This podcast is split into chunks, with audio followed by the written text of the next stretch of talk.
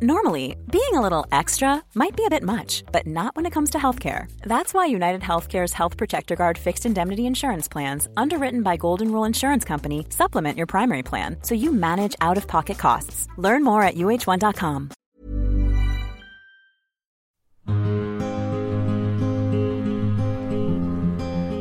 Hello and welcome back to The Midpoint. I think this might be the first time we've had a barrister on the show, but of course, Rob Rinder is a lot more than that, including a regular host on Good Morning Britain and the star of ITV's long running courtroom reality show, Judge Rinder. Rob is also a writer with a column in the London Evening Standard, and he's just released his debut novel, The Trial, which I can't wait to get my hands on. And after delving deep into his Jewish family history, Rob has also created some very powerful documentaries. And we're going to be joined by psychotherapist and best-selling author Julia Samuel to discuss how we inherit love and loss, the focus of her latest book. There is so much to discuss, not least Rob's marathon running and his views on romance in midlife. So let's get going.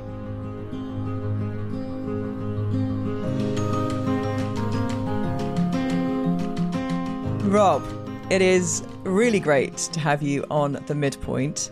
Uh, I'll declare I'm a, huge fan of what you do on TV and also how you've managed, I think, to be quite outspoken about the things that are really important to you. And you write about the things that are really important to you and talk about them in, in a way that is is careful, considerate, sensible, and you're still doing that because it feels like we're living in a landscape right now where people are really quite scared to do that.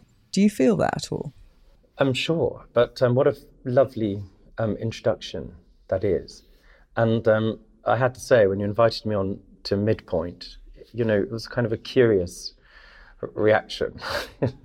Did you start thinking about where you were in life? yeah, time creeps up on you.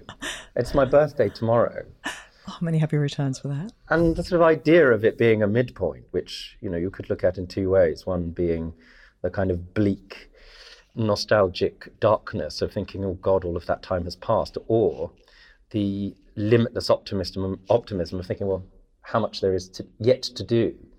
And um, to some extent, there's a chemical component which informs that, but it's also a choice. And I'm definitely the Pollyanna, the one that thinks towards you know, what optimism is there, what light is there to bring to the people closest to you, to whom I write. And so you're absolutely right. Um, it's a challenging time, but we have very short historical and social memories. You know, um, our parents grew up in challenging times. You know, they'll have uh, touched the face of all sorts of political situations, social situations where people are, you know, violently opposed to one another. And our grandparents had grew up against the backdrop of bleakness, war, and almost certainly known somebody personally connected to them who will have died. And I think in both of our cases, for instance, without going into it, we know that deeply personally. And so, um, you know, with all of that, I think what that teaches you is that the only thing that y- you can do is to be honest and truthful, always being mindful insofar as possible that there's a delicate balance to be had between truth and kindness, and that you can deliver truth, authenticity, and honesty at the same time as enabling people better to hear it by delivering the message through the prism of kindness. And yet, it feels like there's almost a direct line to 2016 that we've become so polarized and people have to sit entrenched in one view and entrenched in another view which is kind of the law i guess when you go into you know you go into a case people are are not looking for nuance at the very outset are they? They're looking to make their case. And then there's some gray area and some nuance and you can kind of come to a conclusion. But in real life, we always used to be able, it felt like, to kind of listen to somebody else's debate and have a chat about it and see where you felt, you know, you could make some compromise. It doesn't feel as easy to make compromise anymore in society. Um, you know, un- un- undoubtedly that feels like it's true. And to some extent, it probably is, but it's difficult to say how true that is because um, so much of the news feed, let's say, the cultural and political landscape is informed, shaped, and curated by social media. And only 1% of people are actually on Twitter.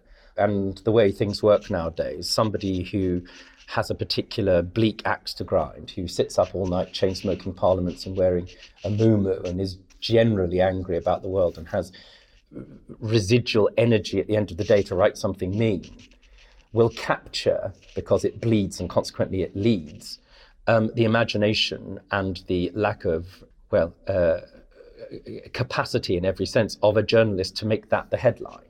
Let me explain what I mean. You know, I could be on Good Morning Britain and I'll be good for the first 20 minutes and one person will say, Rob Rinder's the best presenter ever. That then becomes a news story because four people have tweeted about it. And in precisely the same way, if you were to see the world through the lens of um, social media, you would assume that communities, people in general, are infinitely more angry with each other than they actually are. You could follow, as I did, uh, the coverage of the last election, last general election.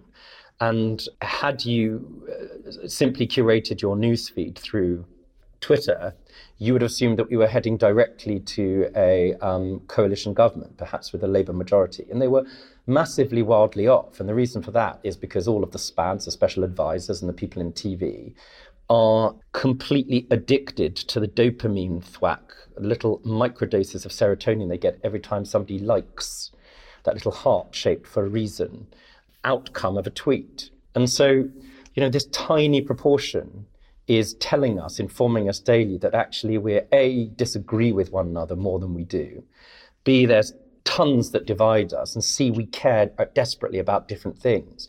When nearly, in nearly all encounters I have with people from different communities, backgrounds, even political points of view, one of the things that's completely striking, and I suspect it's true for you and your listeners, is just how much we agree on the things that matter to us and we care about fear around our children, the sort of madness of not feeling free to say stuff, people kind of agree. The difficulty is that the gatekeepers, the media, who um, deliberately have a vested interest in driving people apart, as do politicians, um, instead of wanting to enable, focus, and curate or conduct that a, a harmony between people, it's much more to their commercial advantage for us to be fighting with one another.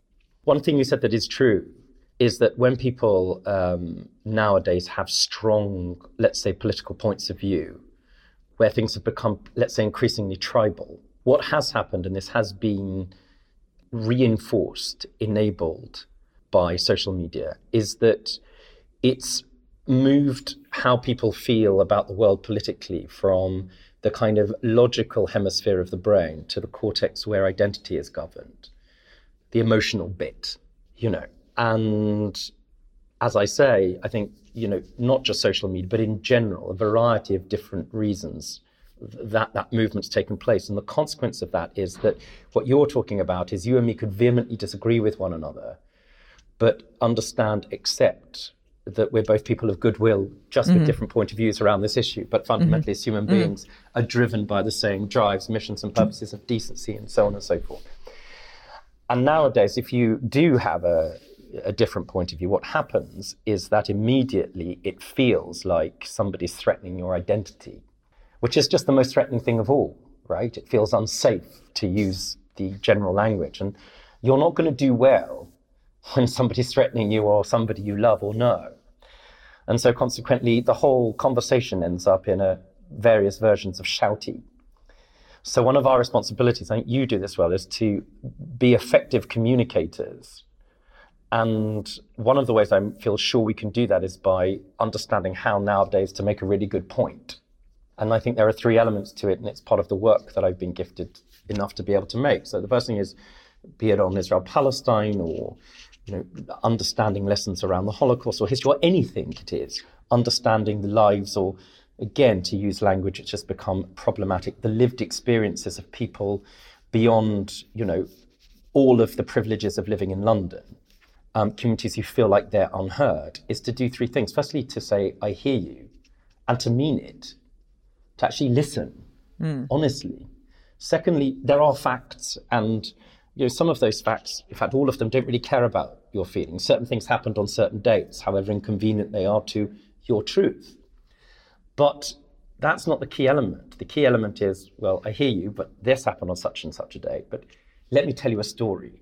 So, whatever your political point of view, if you've got an example that humanizes, that enables somebody to understand a point of view, through the prism of somebody's life, through somebody's pain, somebody's shared experience that nearly all but this narrow brand of the pathological can really understand. Mm. I think you can really affect change. Well, that's where stories of the Holocaust and what you've done in that area, and your mum as well, is those lived experiences, of which there are fewer and fewer people, aren't there, who are able to talk about that, right. is so, so powerful.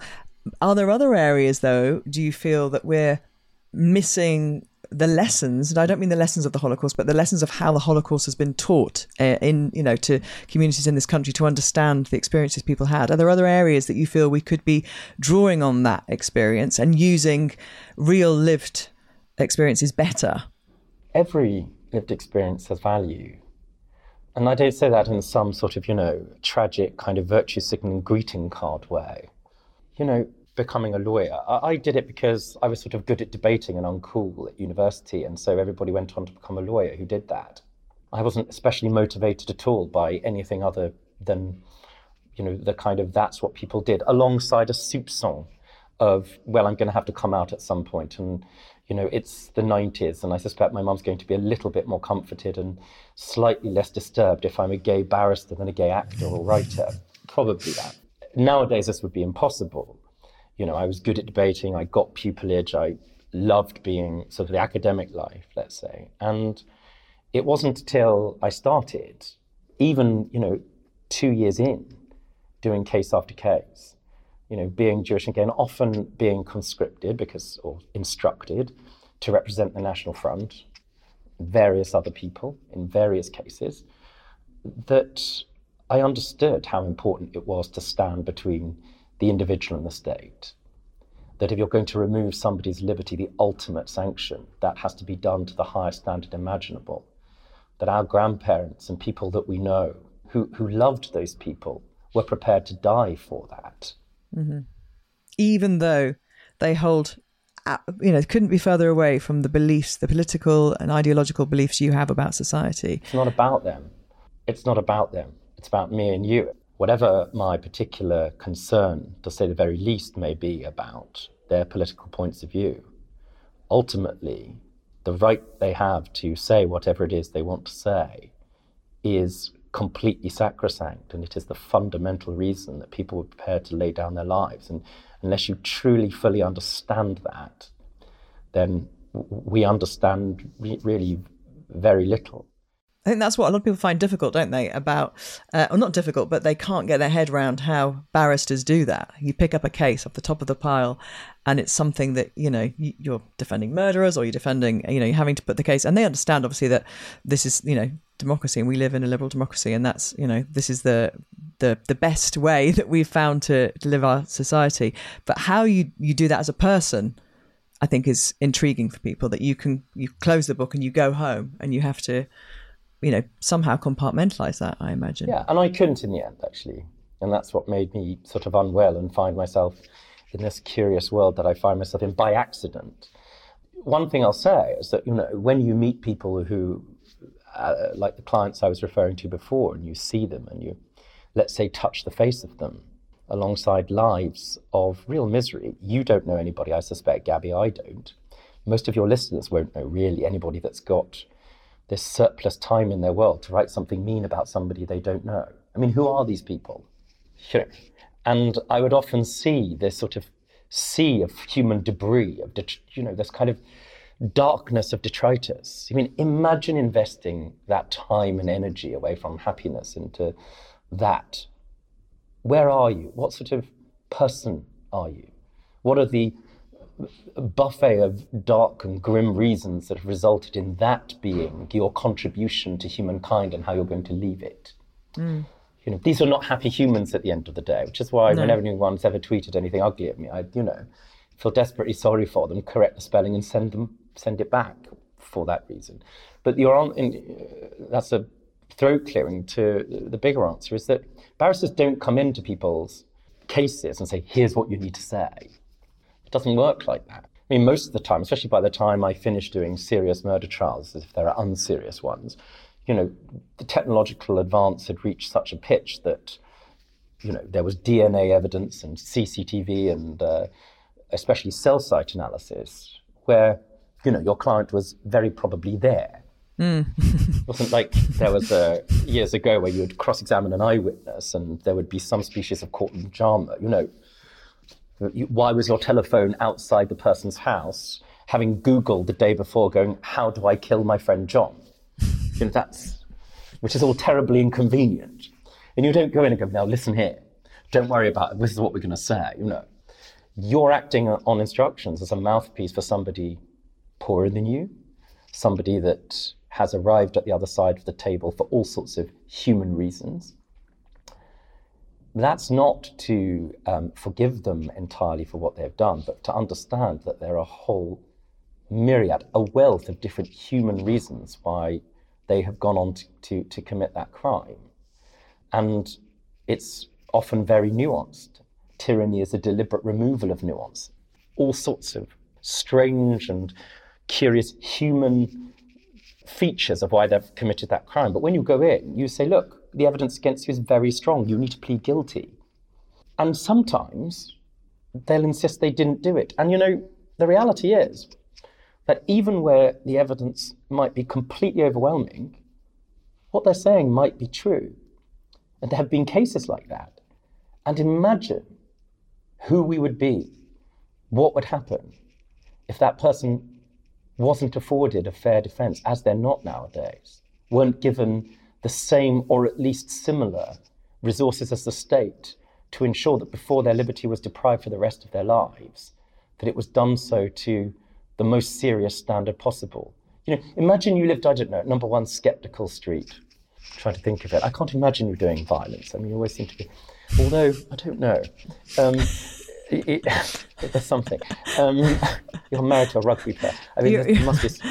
You're about to accuse me of a violent crime, and you're putting me in a position of you're defending me. Is that what's happening mm, here? no, no. Actually, no. I don't think you'd do anything really awful. Um, the, but imagine, you know, imagine bit number one and, and you've got some ghastly neighbour who, for you know months, has driven you crazy, and some sort of vexatious litigant, and you know the the full uh, ambit of somebody next to you who's determined to make your life difficult. And after a while, you're having some sort of moment and you leave for work in the morning and it's dusk and you say, Mr. Smith, let's call him that, I'm going to effing kill you. And you go to work, you forget all about it, you know. In your case, you know, one minute you're doing the coronation, the next minute it's gymnastics and crafts or whatever, you know, curious collage of briefs that you do. And you'll come back forget all about it. Out of nowhere, someone else that dislikes Mr. Smith, only he's dressed in a clown costume, comes out of nowhere, puts a knife in Mr. Smith's back, and um, you run up to him out of sheer human altruism. That morning, everyone's heard you say, I'm going to kill you. Pull the knife out of that. He turns around, all the neighbors come out of their house. He looks up at you and shouts, Murder. And I say, oh, you know, Mrs. Logan, you haven't got bail at this point because you've got a passport and, you know, it's set pretty high and it's a high profile trial. I said, well, you know, your fingerprints are um, all over the murder weapon. There's blood spatter everywhere. You texted your friend on the way to work saying, I'm going to kill Mr. Smith. You're the last person to see him alive. His dying declaration is admissible in court. Everybody that morning heard you say you were going to kill him. And your defense is, well, it wasn't me, it was a clown that came out of it. Um, and there's no CCTV covering mm-hmm. that bit of the topiarized bush. I don't know why I said topiarized bush. I just want to elevate the conversation, add some levity. But um, the point is, what you're saying may just be true. And that's a obviously extreme example. But even when we're children, we've all been either in a serious or in a, a, a small way. Uh, uh, uh people who have experienced injustice could be a parent saying, You stole the biscuit out of the tin when you weren't supposed to, and you knew that it was your sister who did that. And I think we have an innate understanding of the emotional and consequent social violence that it does to enable or to experience injustice. Children understand it when they don't have language, it's why they cry. We know it. And so, you know. You said something before about it not being the case that defendants are getting the the correct treatment, the correct service that they deserve. And there's been a lot, obviously, in the news about about that and about the criminal justice system creaking um, and potentially being at breaking point.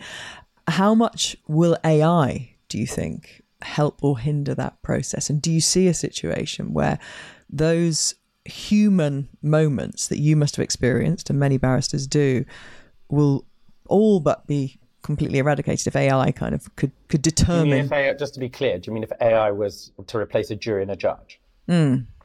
I think that would be um, uh, impossibly terrible. Do you see it though? Do you see a situation mm. or or where part of the part of the criminal justice system is taken out of the hands, sorry, of a jury and a judge? Mm, no, I really don't, and I pray that it doesn't happen. I mean, I, I, I mean, I could see how AI mm, tune into the podcast that puts everyone into a coma, and we could, you know, unpick what you're actually talking about. But um, does it scare you at all thinking yes. about that? No, of course it does. Again, you know, uh, uh, uh, settle in and really begin to yawn. I mean, Shakespeare was talking about this in, in Measure for Measure, a brilliant play. The law can never be an impersonal absolute. Criminal offences, issues involving contract disputes, all of them are human actions that have a whole myriad, don't like that word, but it'll have to do, an enormous range of different human reasons why they happened. And so, in terms of sentencing, the idea that the punishment fits the crime and you can simply have a, a computer says no, or a computer says this is your sentence, um, isn't justice, and everybody knows that. You know, the idea that murder, a one size fits all sentence for every kind of murder. I mean, we can think of five different sorts of murders and 10 different reasons why somebody ultimately commits that crime. And that a human being isn't behind the determination on behalf of other human beings to listen, hear, understand the full completion, empathy, various reasons that have led, as I say, the person to have committed that offense, you know, is deeply dangerous. And, you know, the true, the same in, in juries. You know, I did lots of jury trials where sometimes the jury would come up with the right verdict. The book I originally wanted to write was about three acquittals, where all three of the defendants were undoubtedly guilty of the offence. And the jury, in one case, the court martial, found them not guilty, despite effectively being instructed by the court to find them guilty. And justice was done. And justice isn't ever achievable through a computer until such time as computers have the full completion of um, humankind's rare gifts, including the spiritual component of what it means to be a human being. And oddly, and a perhaps curious segue to the Holocaust, which you asked me about earlier, I recently, for the first time, went to Auschwitz Birkenau, which, given the amount of work I've done, my grandfather being a survivor, I, it's odd I went for the first time. I'd gone with my mum, and my grandfather was alive to Auschwitz, but we hadn't been able to stay long because we weren't ready. And um, it's really important to me and to anybody who goes to that ground or thinks about themselves in the world not just to acknowledge the loss of the victims and what inevitably was consequently deprived of, for all of us to the world, the millions of people who died, in terms of the gifts and talents they would have brought us. That's obviously beyond tragic. It's, there's no language for that. It's where kind of prose ends and poetry begins, or maybe silence starts. I, I don't know. It, it is personal for me, and it should be for all of humankind. It's the bystanders, of course, those who enabled bad things to happen, but it's also the perpetrators and unless you can understand that you too could be radicalized, you too could do your job as a Nazi prison guard, unless you too are able to understand and acknowledge the frailties and weaknesses of you as a human being, morally, you know, I don't think you really will fully ever understand yourself. The best book on the subject, I think, is Ian Browning's Ordinary Men when anybody asks me what should I read about the Holocaust, I always direct them there. And it's not really a book about the, the victims. It's a book about one, one battalion of ordinary people, postmen, university lecturers, who find themselves radicalized to do the most awful things. And 10 years, five years previously, all of us would have had a perfectly pleasant evening with them. And yet they found themselves in paragraphs of human horror, were doing things which are completely indescribable. Does that mean that you somehow, through the journey that you've been on, um, in terms of your visits there and what you've done with your mum and your wider family, ha- have managed to find some forgiveness? Oh, I've always had that. I mean, how can we live without that? That's sacred. Course. So, if forgiving the whole the whole regime, the whole or the individuals, how do you how do you compartmentalize that? I don't think it requires compartmentalization. I think you live in forgiveness. I mean, that's not the same as forgetting. Those are two different things. Or justice. Justice has to be done. So when you go there, there's no sense of anger then anymore. It's a really good question in this sense is that um, I was with my friend whose mother was a survivor. We left and I said, How do you feel? And she said, Angry. And you asked me about the survivors a little bit earlier. I overuse this word, but it is quite the most extraordinary thing. You know, my grandfather was many complex things, including being quite eccentric in a variety of ways.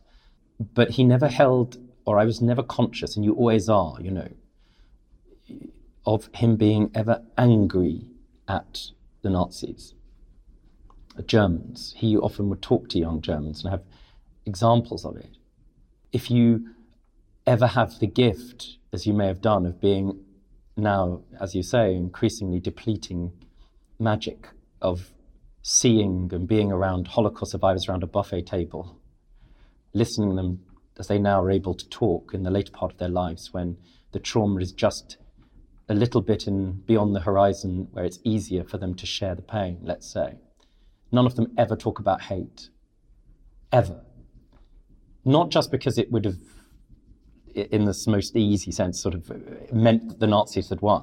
And I'm talking about parent people whose, like in my grandfather's case, mother and father and four little sisters and brother were murdered. Not just because it would meant the Nazis would won, but because the idea of living in enduring anger with a conscious daily thirst for retribution would be so depleting, exhausting, would, in every sense, limit your capacity for the most important thing, which is joy and presence and a delight in being alive. I wanted to ask you about how learning in such depth about your family has, has helped you as a as a man in 2023 and you know going forwards in life but actually also that's triggered the thoughts that people listening won't have experienced anything as dramatic as that necessarily in their family history but they will have grievances and people that they feel have wronged their family or they've you know had historical kind of upset that is laid deep inside them and you know trauma that hasn't hasn't come out. How much do you think the journey that you went on has allowed you to kind of sit here as a man uh, in his mid forties and feel happy and content with the world and and an, a greater understanding of of what you're here to do? I don't know what I'm here to do. I mean, it changes daily. Sometimes I think I'm, you know, full of profundity. The rest of the time, I think I'm just doing, you know, window dressing and hair and makeup. I, I don't know. I don't you, know, you haven't got all the answers. you, none of them. Although there are certain impulses we have that we learn. We're talking about forgiveness, knowing that there's a reason why that sacred message in Christianity, I'm not a Christian, I'm very proud and religious too, but why does that message endure? What does it speak to in us? It's a curious thing for two millennia and beyond, and it goes back to Aristotle. But the two things you ask is well, everybody has been wronged in some way you know, carries around with them weights and challenges and shadows from the past. And often that's because other people, especially parents, have, let's say, as a shorthand, made really poor choices for them on behalf of them. And, um, you know, there are two elements of it. The first thing is to, and this is, I suppose, what's been a gift to me to have richly explored and unpicked my own family's history is to remember that our parents and grandparents are the product of their parents and their grandparents, their environment, imperfect, fallible human beings that some of the time, not always, sort of did their very best based upon what they knew. And um, often that would have resulted in them making quite poor choices for themselves and for you as a result.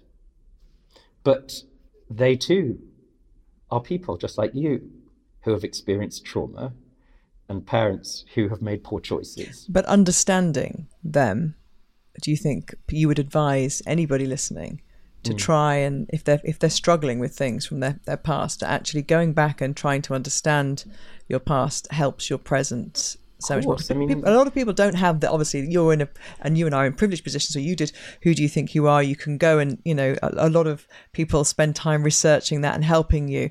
Um, it's not always as, as easy, as it, for people to to do that? But it's it's for you something that is really important to to try and unravel. Yeah, I mean, understanding the social environment that your parent was brought up in, who their parents were. Now, some people may find, and it is true in a rare number of cases, had a friend and I was who runs a, well, I say what they do, but a, a, a, very big job looking after thousands and thousands and thousands of children. And I was kind of mansplaining to this person about how terrible mental health is and how awful it was that this particular situation had emerged. And um, this person looked up at me and tilted their head very generously and said, "Yes, that's all very well, Rob, but you know, some people, sometimes, sometimes, Rob, people are just dirty assholes." and it was quite liberating you know, and you do need to be prepared yeah. for the fact that there are just some people who are, and you know what? That's fine. How tragic for them, and let it go. But in most cases, you'll find that um, where you have a parent that, let's say, or a loved one who expresses themselves in toxic ways, little petty jealousies, um, does things that feel corrosive or will display in some way. I mean, you won't have to go very far in their life to understand how it is and why it is, either historically, what was happening to women at a certain time that meant that uh, your value in the job that you did was completely limited. And so, for example, a whole generation of women um, my parents' and grandparents' generation that are just angry and frustrated, and consequently, I don't mean that simplistically, I mean often very jealous about perhaps the freedoms that their daughters have got, and may express that in all sorts of um, conscious and subconscious toxic ways that you have to experience. Now, it's not going to necessarily give you some sort of lovely moment at the end of it, but to understand why this person perhaps does things and says things that are less than what you have romanticized, and that's an important thing, is, I think, of real enduring value for every person. And I just guess the last thing I would say about this is that we're all, for some reason, not born with, but we all learn very young to imbibe this sort of fairy tale idea of relationships, marriages, parents, you know, I mean, interestingly, they evolve over time, but you know, the sort of fairy tale perfect parents, or you're either that or you're lucky enough in literature to be an orphan, I mean, who then finds a prince who sort of rescues you, you know? The, the, sort of chasm between your romantic expectation of what you've, you've learned that's been projected on you and the reality is a really big problem.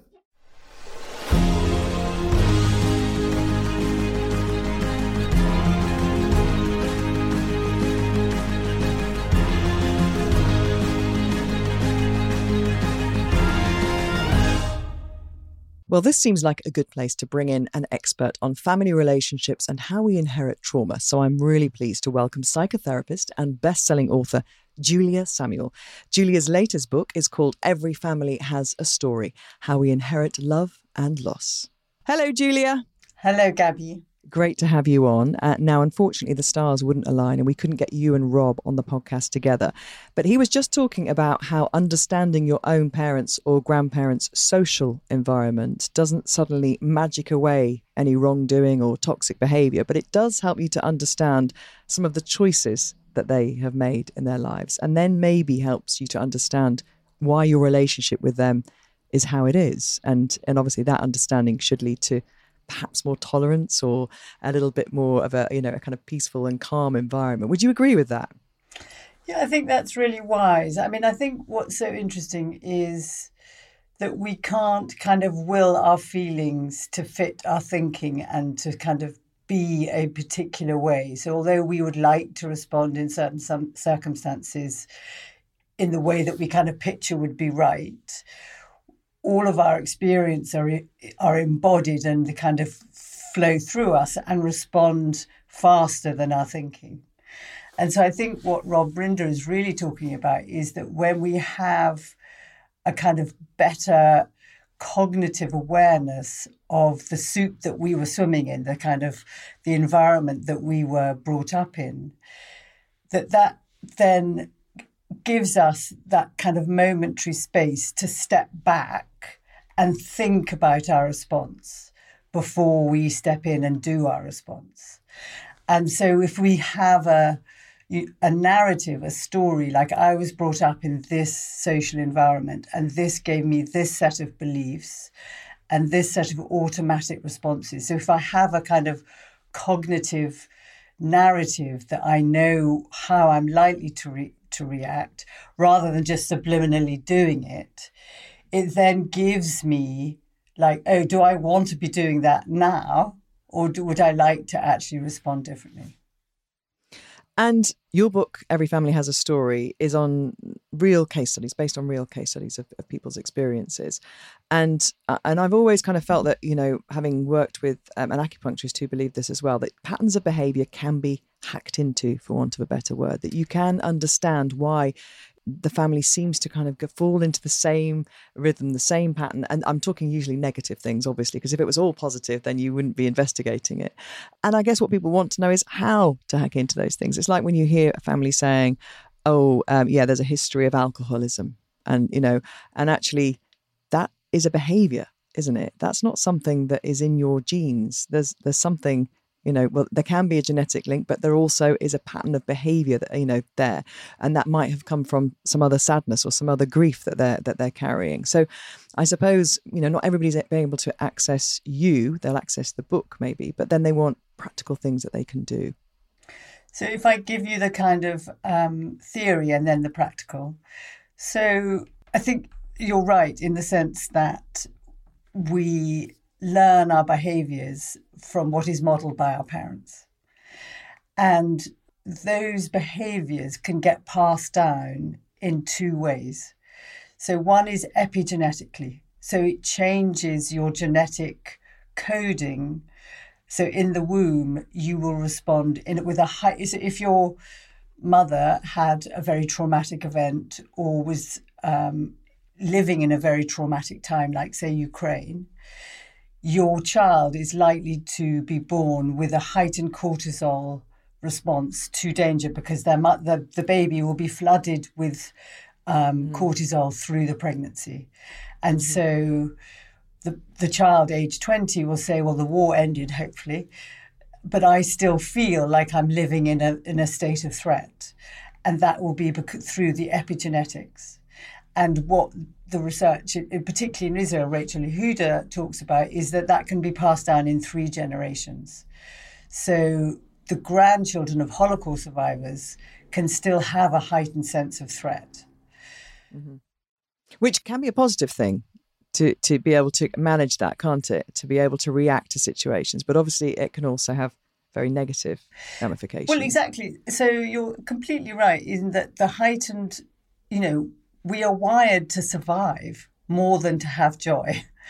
We are we are we are wired to kind of live as long as possible and to procreate. Basically, those are the two kind of big drivers, and so those are the things that come first. And in the twenty first century, those of us that are lucky we are more likely to survive every day. So then we're looking for other things to kind of give our life meaning and pleasure and and, and joy.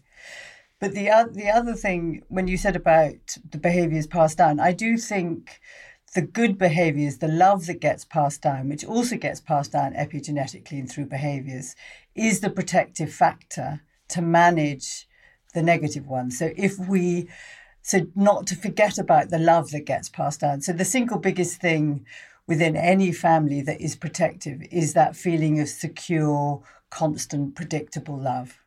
And that will enable us to manage all sorts of adversity and difficulties and challenges because you have a secure base that fundamentally you are of worth, you are, and you are safe. And I think that's the big thing is this sense of safety.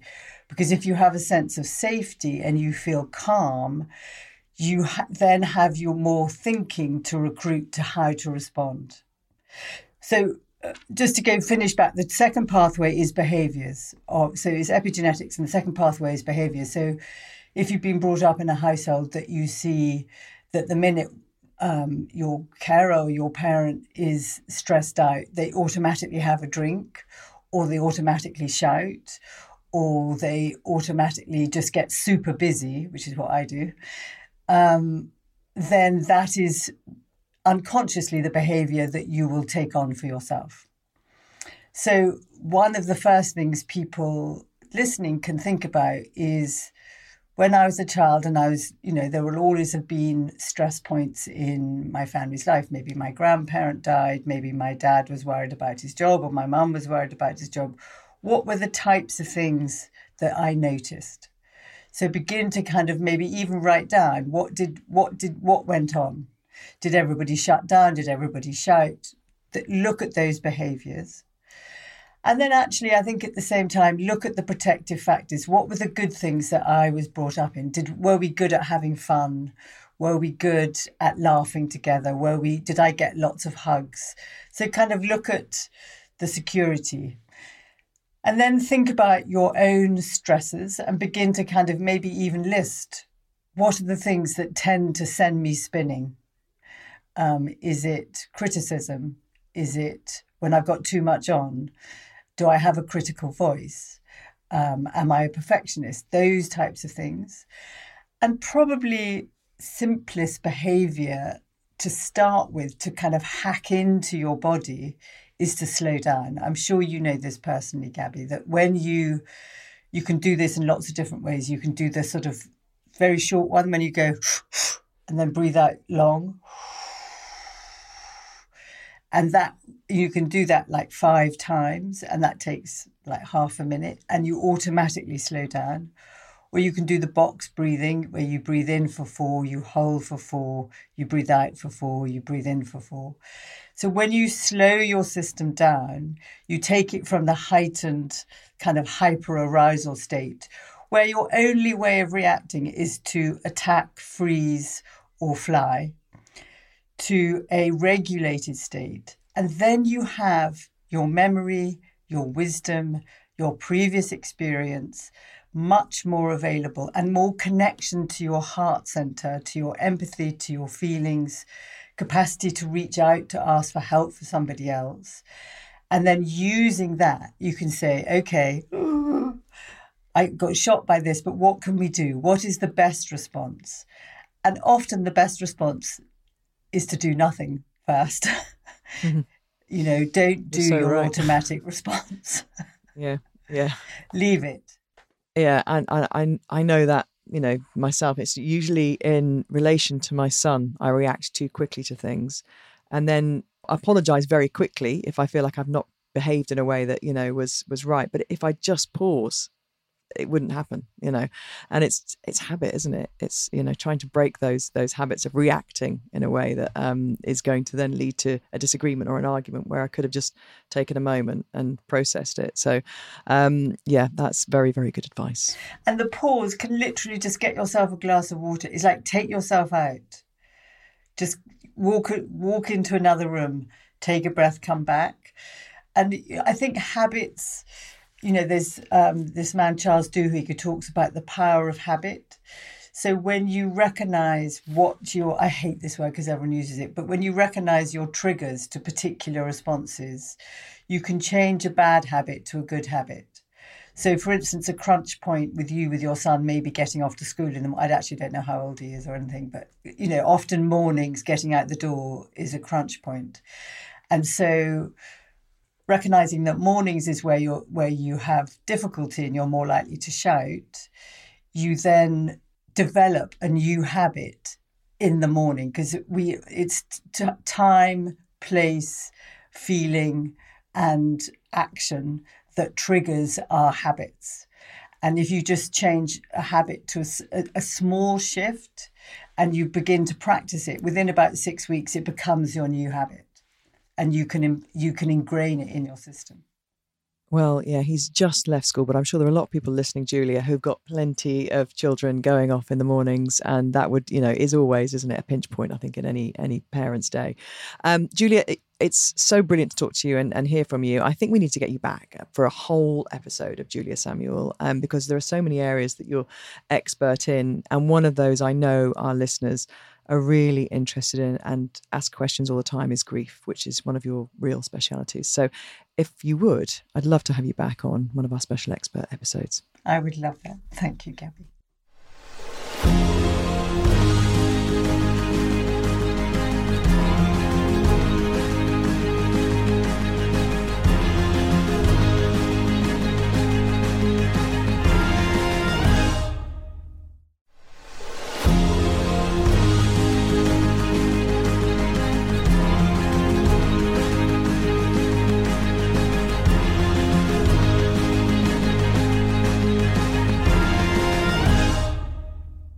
Were married for a few years.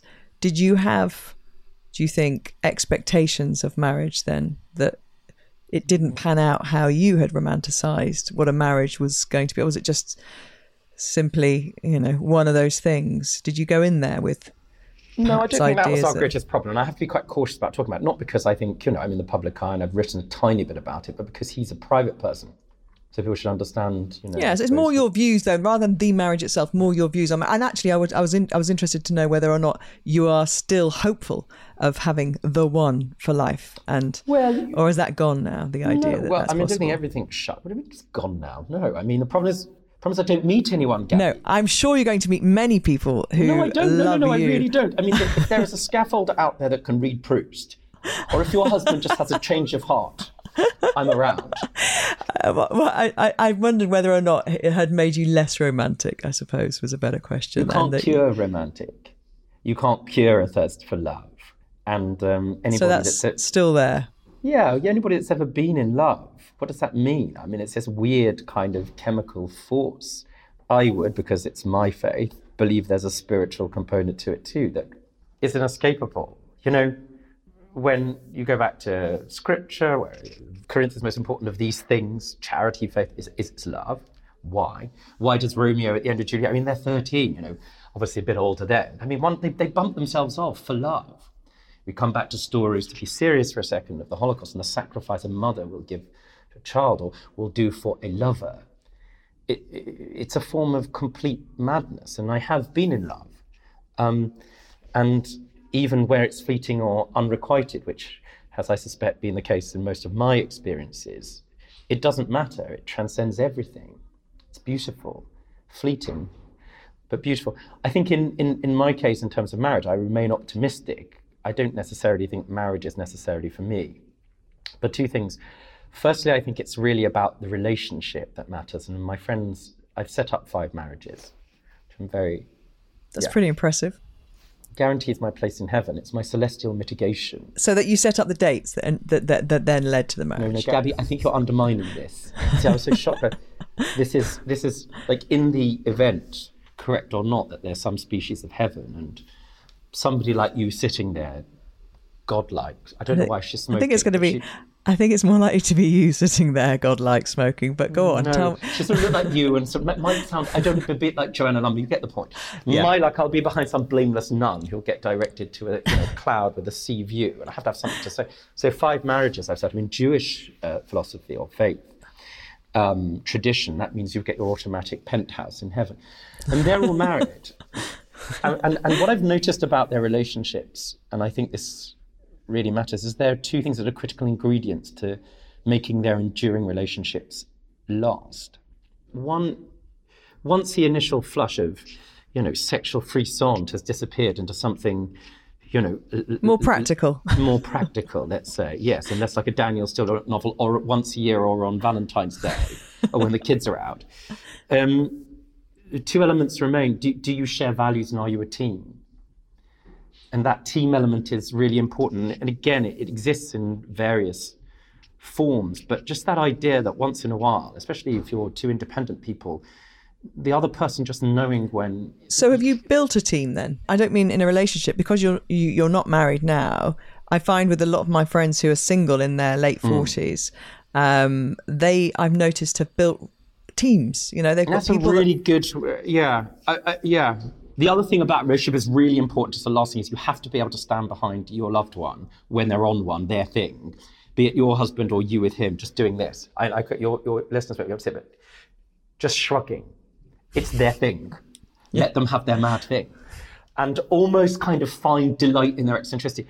Yes, I built teams. That's a really good way of putting it. I have my greatest gift I think no, I'm not. I don't think I, I'm, I'm, I'm reflecting because it's my birthday tomorrow. You know, what's been important to me, despite you know the failure, let's say, which I'm unashamed by that word of of me being able to make my marriage or help my marriage endure, is that I have all these different marriages, and I'm aware, and I think it's important to remember that I'd be concerned, and none of my friends who have beautiful, working, and loving marriages don't expect everything from this one person. It's that lovely that's really that's really important. Yeah, and that's right. That lovely tapestry of humans, and coming to the mature understanding of who those friendships um, are, and how to discern. And discernment is everything as you get older. And I'm really confident that it's this. I mean, you know, it's not certainly about so and so will be there in the middle of the night for me. The emergency services will do that for you. you know, as will a certain type of kind of rather toxic person that will crowbar themselves into your drama. You know, the first person that phones when something awful happens. It's never your best friend. You know, it's always a histrionic one that sort of got the uh, bridge rolls ready for the funeral. do, you, do you know what I mean? That person. It's not that. It's when something wonderful happens to you, your kids, people who are closest to you intimately, and you can't wait to phone them. And you know that they'll celebrate alongside you. And they won't tell you, you know, something about good that happened to somebody else. they'll just be pleased for you. Right. Hmm. In the same way your husband will be. Hmm. And you know that moment in your life, and they'll do the other thing, which is not, like I say, being there in those histrionic, dramatic moments. Time to time, your husband, your curated family, your chosen family of friends, you know, they need to know, despite all outward confidence, confident appearances, the odd occasions when you know 99% of the time you're fine when you just need someone to do this put their arm in front of you and go back okay i've got this. Or actually i'm going to sort this thing out you know. To, to take away agency from time to time And if you have actually all those those things in your life as a single person, when you do fall head over heels in love again, it's probably more likely to endure because actually, as you pointed out in that beautiful kind of uh, uh, tapestry of your team, that you you're not actually putting everything onto that one person, which is so so important. Maybe. I we've gone on dates first and i've got Yeah, well, okay, well, i mean let's we'll get sort that. here. We'll sort what do you mean we'll sort this okay i'm putting this out for your listeners straight women and i forgive you if this controversial are horrendous At finding gay, Gay men, men. their partners. the worst it's the absolute very worst I'd like to buck that trend. I'd like to feel because I've, I've got a no terrible, hope. I've got a terrible record with straight women and and their partners. So I maybe there's another avenue that I can find some success. On that, you look great. I've got no small talk. Look, listen to this. As you can see, you know, you think this is some sort of deep okay, we're going to do. We're going to finish off with a bit of small This is my talk date chat. because okay. Well, how about this for your date chat? You look great. I hear you run marathons very well, and you're really into your running, Marathons, obviously. okay. Yeah. Um, and fitness is really important to you. Um, which is great because in the midlife, this is absolutely vital. You know, it's it's never too late to start, but it is so important. You've got to keep. The, here's the message from the fitness community in midlife: you've actually got to push it harder every year, not back off. So that's a good thing. You're right True of there. all things in life, get bigger. It is. It What is. is It is wrong true. with this sort of idea? Oh, I'm, I'm getting older. I'm, I'm going to pare Slow down. Yes. No, we're not slowing down on this podcast. We're we're ramping up. Absolute- words that begin with B. I mean, complete of course. Now, that being said, you do have to rethink, I think, and um, perhaps reshape how you approach exercise. So, for example, you know, for me, it, it, it is about my mental health, the incidental upside of having a six pack, which is disappears within a week and becomes sort of a one pack, and then you know an entire big shop from Asda by two weeks if it hasn't been looked after and nurtured. But I did do my back in the other, and I, I ignored. Have you started Pilates? No, don't start with me with No, Pilates. you have to. Pilates is I can't bear it. I went. It feels so smug. no, no, no, And- no. Just do it on your own with somebody. Do a No, there were one-on-one with somebody. and all sorts of things, and I just I don't know. I've You can do mat Pilates, but you, if you want to get running again properly and look after your back, it is amazing, and it is the thing. I think you're going to turn around to me. I might not find your husband. Swimming, swimming's fine. So Swimming's swim, good. and I Cold swimming. swim. Yes, um, I've been doing that for two and a half years, and way before it became cool. And uh, I don't Wim Wim Hof it, you know. uh, Although I, I think there's a lot of interesting things he has to say. But you get the power of the cold water. Yeah, I mean, Yeah. listen, anything that you do that's not just for yourself, where you're in arm's reach from the phone, where you've sweated something out, where you've completed a task that's difficult, and you've done that in the day just for you, is of enormous physical and psychological benefit. And the reasons for that are completely self evident, right? Mm, totally. Yeah. How often do you tick something off, right? Yeah, and this morning, for example, I did a 7:30 Pilates, and I was feeling a bit like, oh, do you know, what? if she called me and said that she couldn't do it because I was doing a one-on-one, I wouldn't have, you know, fought her over it. I would have said, oh well, but actually, I was just so happy at the end of the hour.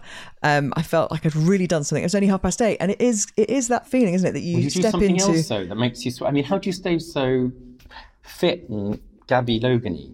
Pilates, weights, bit of running, bit of swimming, bit of Right, so you mix it up.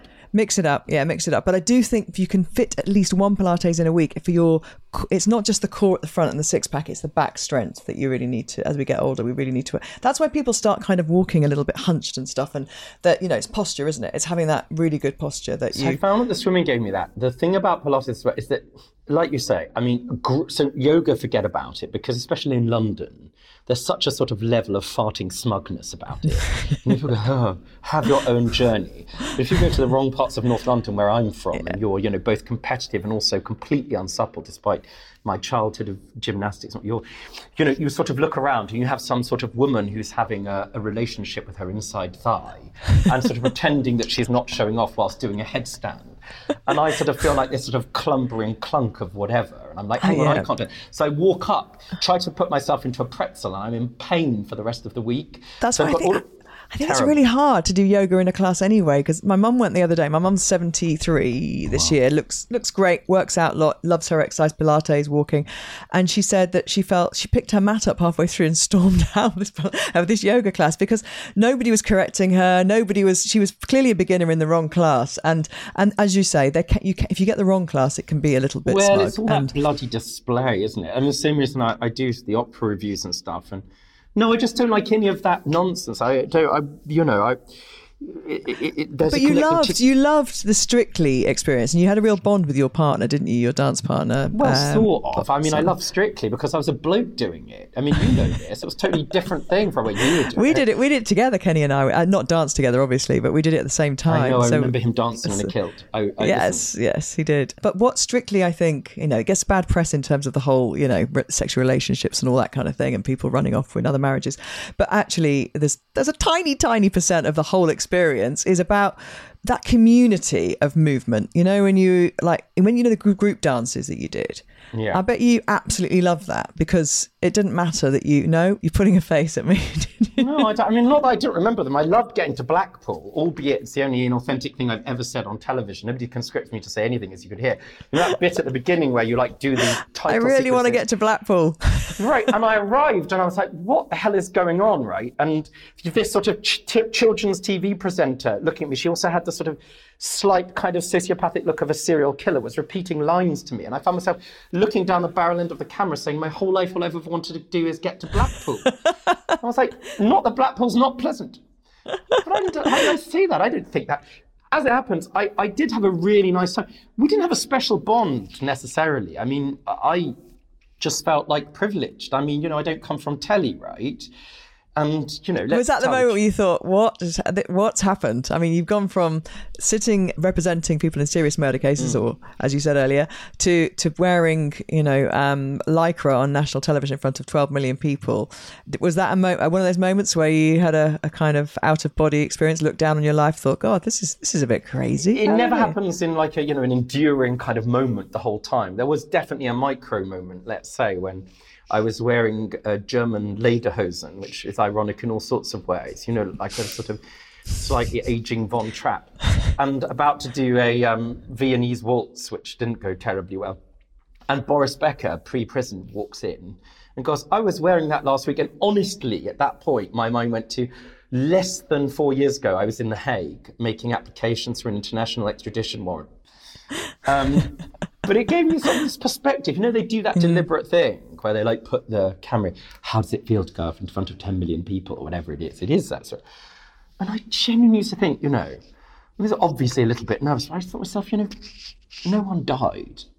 You know, I'm not sitting in some desperately impoverished part of the world. But you never said at... that. I didn't hear you say that on BBC One at eight o'clock on a Saturday night. No, you know that's because Tess would have got terribly frightened. You know, you had to prepare what you said. And standing next to her, and every week, you know, she would have a practice, and then I'd change what I was going to say. And it was as if I might have invited her to sort of think deeply on Proust. And don't worry, you know, I was like, I've got this. you know, but it is really, it is, you know, that's why I wanted to be kind. So I didn't say that you know, because you can't change the script. You know, yeah, like, I don't think people realise how the whole the, the show is obviously very formulaic because they know you know people fit into boxes don't they this is the this is the the gay contestant this is this the is midlife the woman this is the act. like i was supposed to this you weren't a joke act no in the beginning i was but i didn't that's what i listen i don't care and I cannot care because I have this other career I could go back to, have great friends. And I think to myself, isn't everything I do is a gift and privilege? They kept so- saying to me, I was on with Alesha Dixon and Kelly Brook, and they kept saying to me, who were about, at the time, about 10 years, well, they still are, mm-hmm. 10 years younger than me. And they kept saying, oh, and I was only 37. And they kept saying, oh, how does it feel to be a mum of two with these beautiful women around you? Yeah, I didn't go onto that show feeling insecure. but if you keep asking me that question. No, but then we get to a really important part, point of it actually, which we should talk about, and I've sort of written about a bit, but for some reason nobody really ever picks up on. You know, we came earlier to like um, how we make a point. And, you know, a, a lot of people I like to listen to and talk to that don't live in the kind of this word privilege is overused. It just means who's in your phone and gives you access to cultural things for free that you wouldn't otherwise have. You know, lives in communities outside of London, let's say, for a shorthand.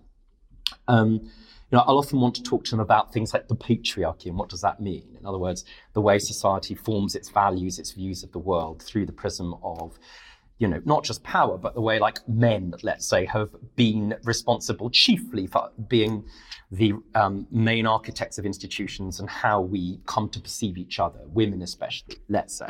You need a really good example. And one of my examples I wrote about not long ago, just I fell asleep in the back of an Uber, and my mate like prodded me about where Spain. She's like, I'm like, what? She goes, do you think I could ever do that?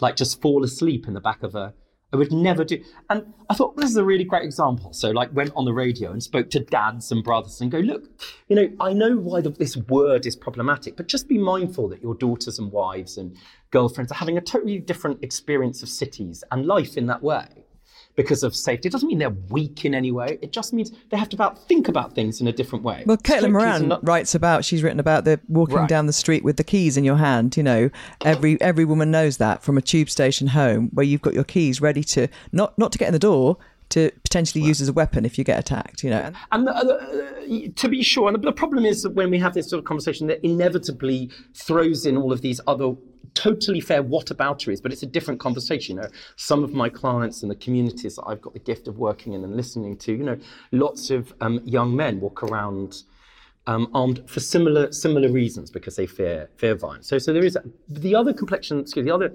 example is strictly is a really good one. I would often rock up. First of all, I thought I was going to be really rubbish at it because the other thing people don't say is that you go to that bit in the summer where I walked into the room and everybody was like, it looked like a scene from Fame. and they were like doing this. And Greg Rutherford, and we had a very lucky year. We're still really close. I mean, mm. I'm godfather to. We really, it's been, you know, nine years. It's like a showbiz yeah. friendship. He walked up and me, mm, you know, this is going to be a blooming nightmare. And I thought, right, I'll be rubbish at this, but I know I'm getting a little Russian woman because obviously she's my height and they've obviously hired her because they they don't know her. They didn't invite her back the following year. I'll be the joke out acting through it. Fine. I'll discuss Pushkin and Dostoevsky and I speak Russian, all the things I really like, winning.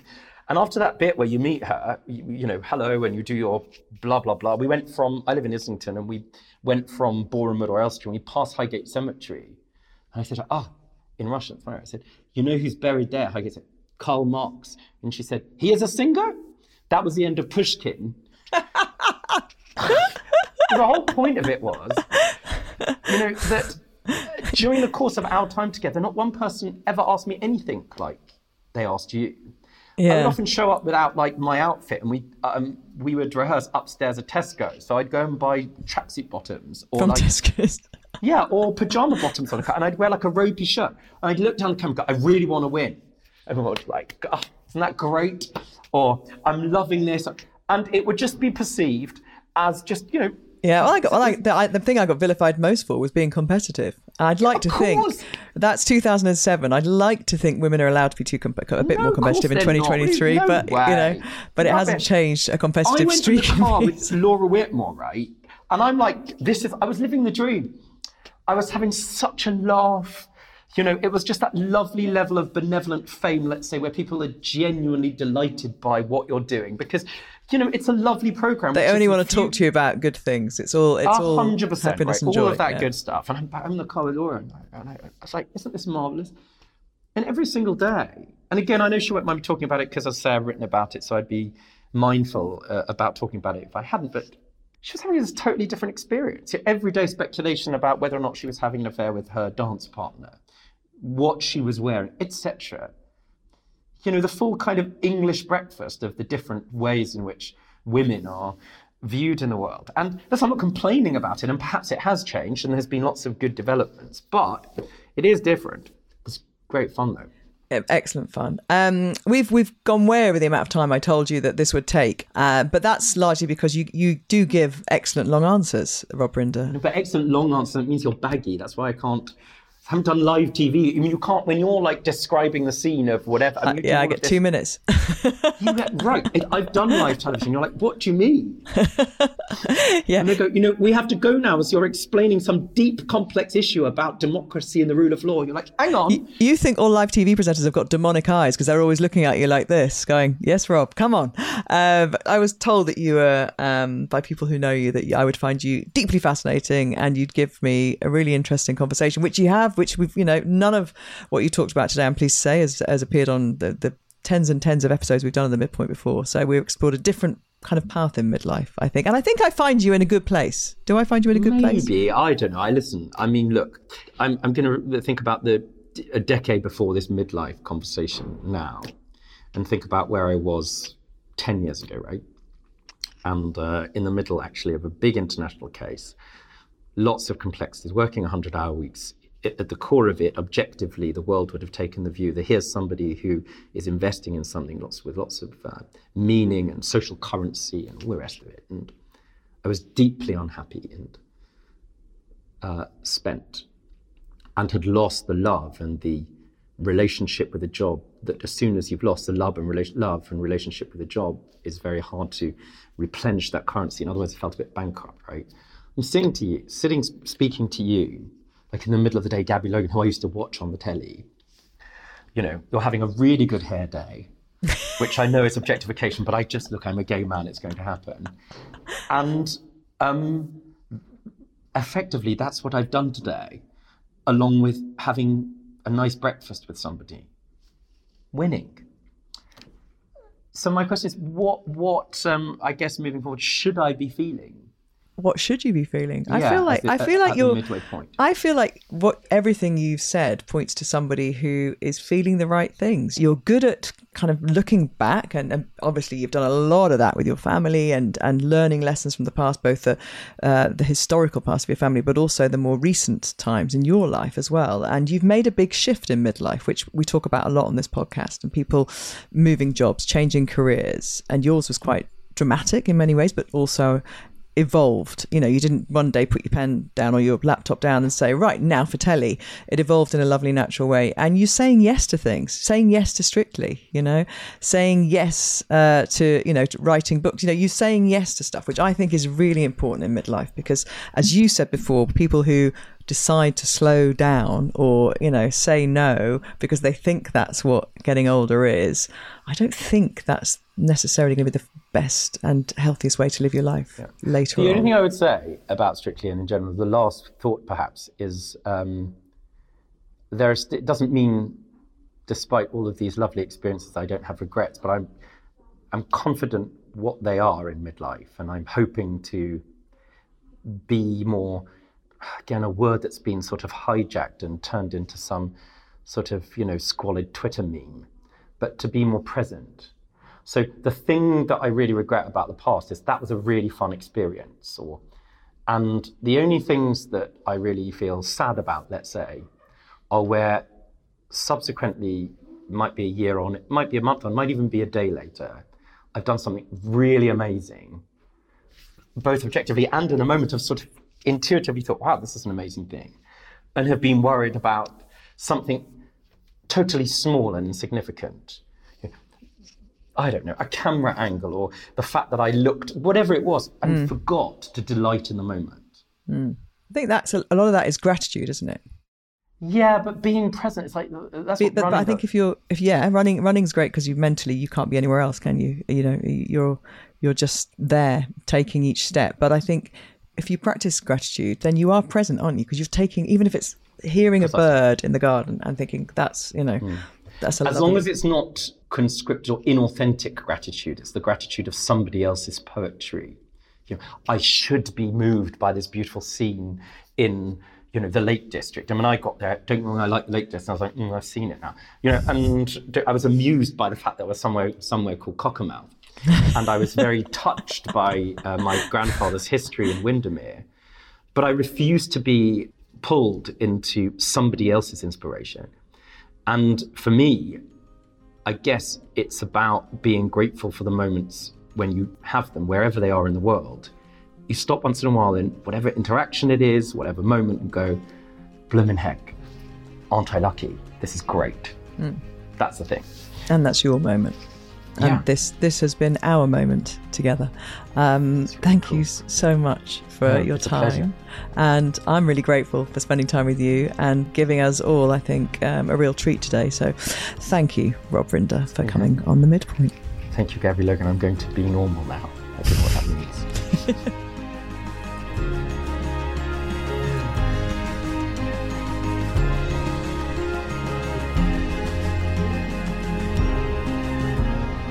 Well, we touched on lots of deep and interesting topics there, and I love how Rob described each of us as a beautiful tapestry of humans, which is a glorious way of looking at who we are in midlife.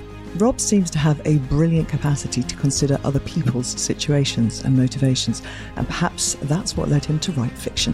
Uh, don't forget, Rob's debut novel, The Trial, is out now. Huge thanks to Julia Samuel as well. Do check out her podcasts and books. And if the things we discussed today particularly resonated with you, seek out a copy of her latest book, Every Family Has a Story. Remember to share these episodes with your friends and family so we can welcome more people into the Midpointers community. And thanks to Spiritland Productions for helping produce The Midpoint, but my biggest thanks always goes to you for listening. I'll catch you next time. Bye bye.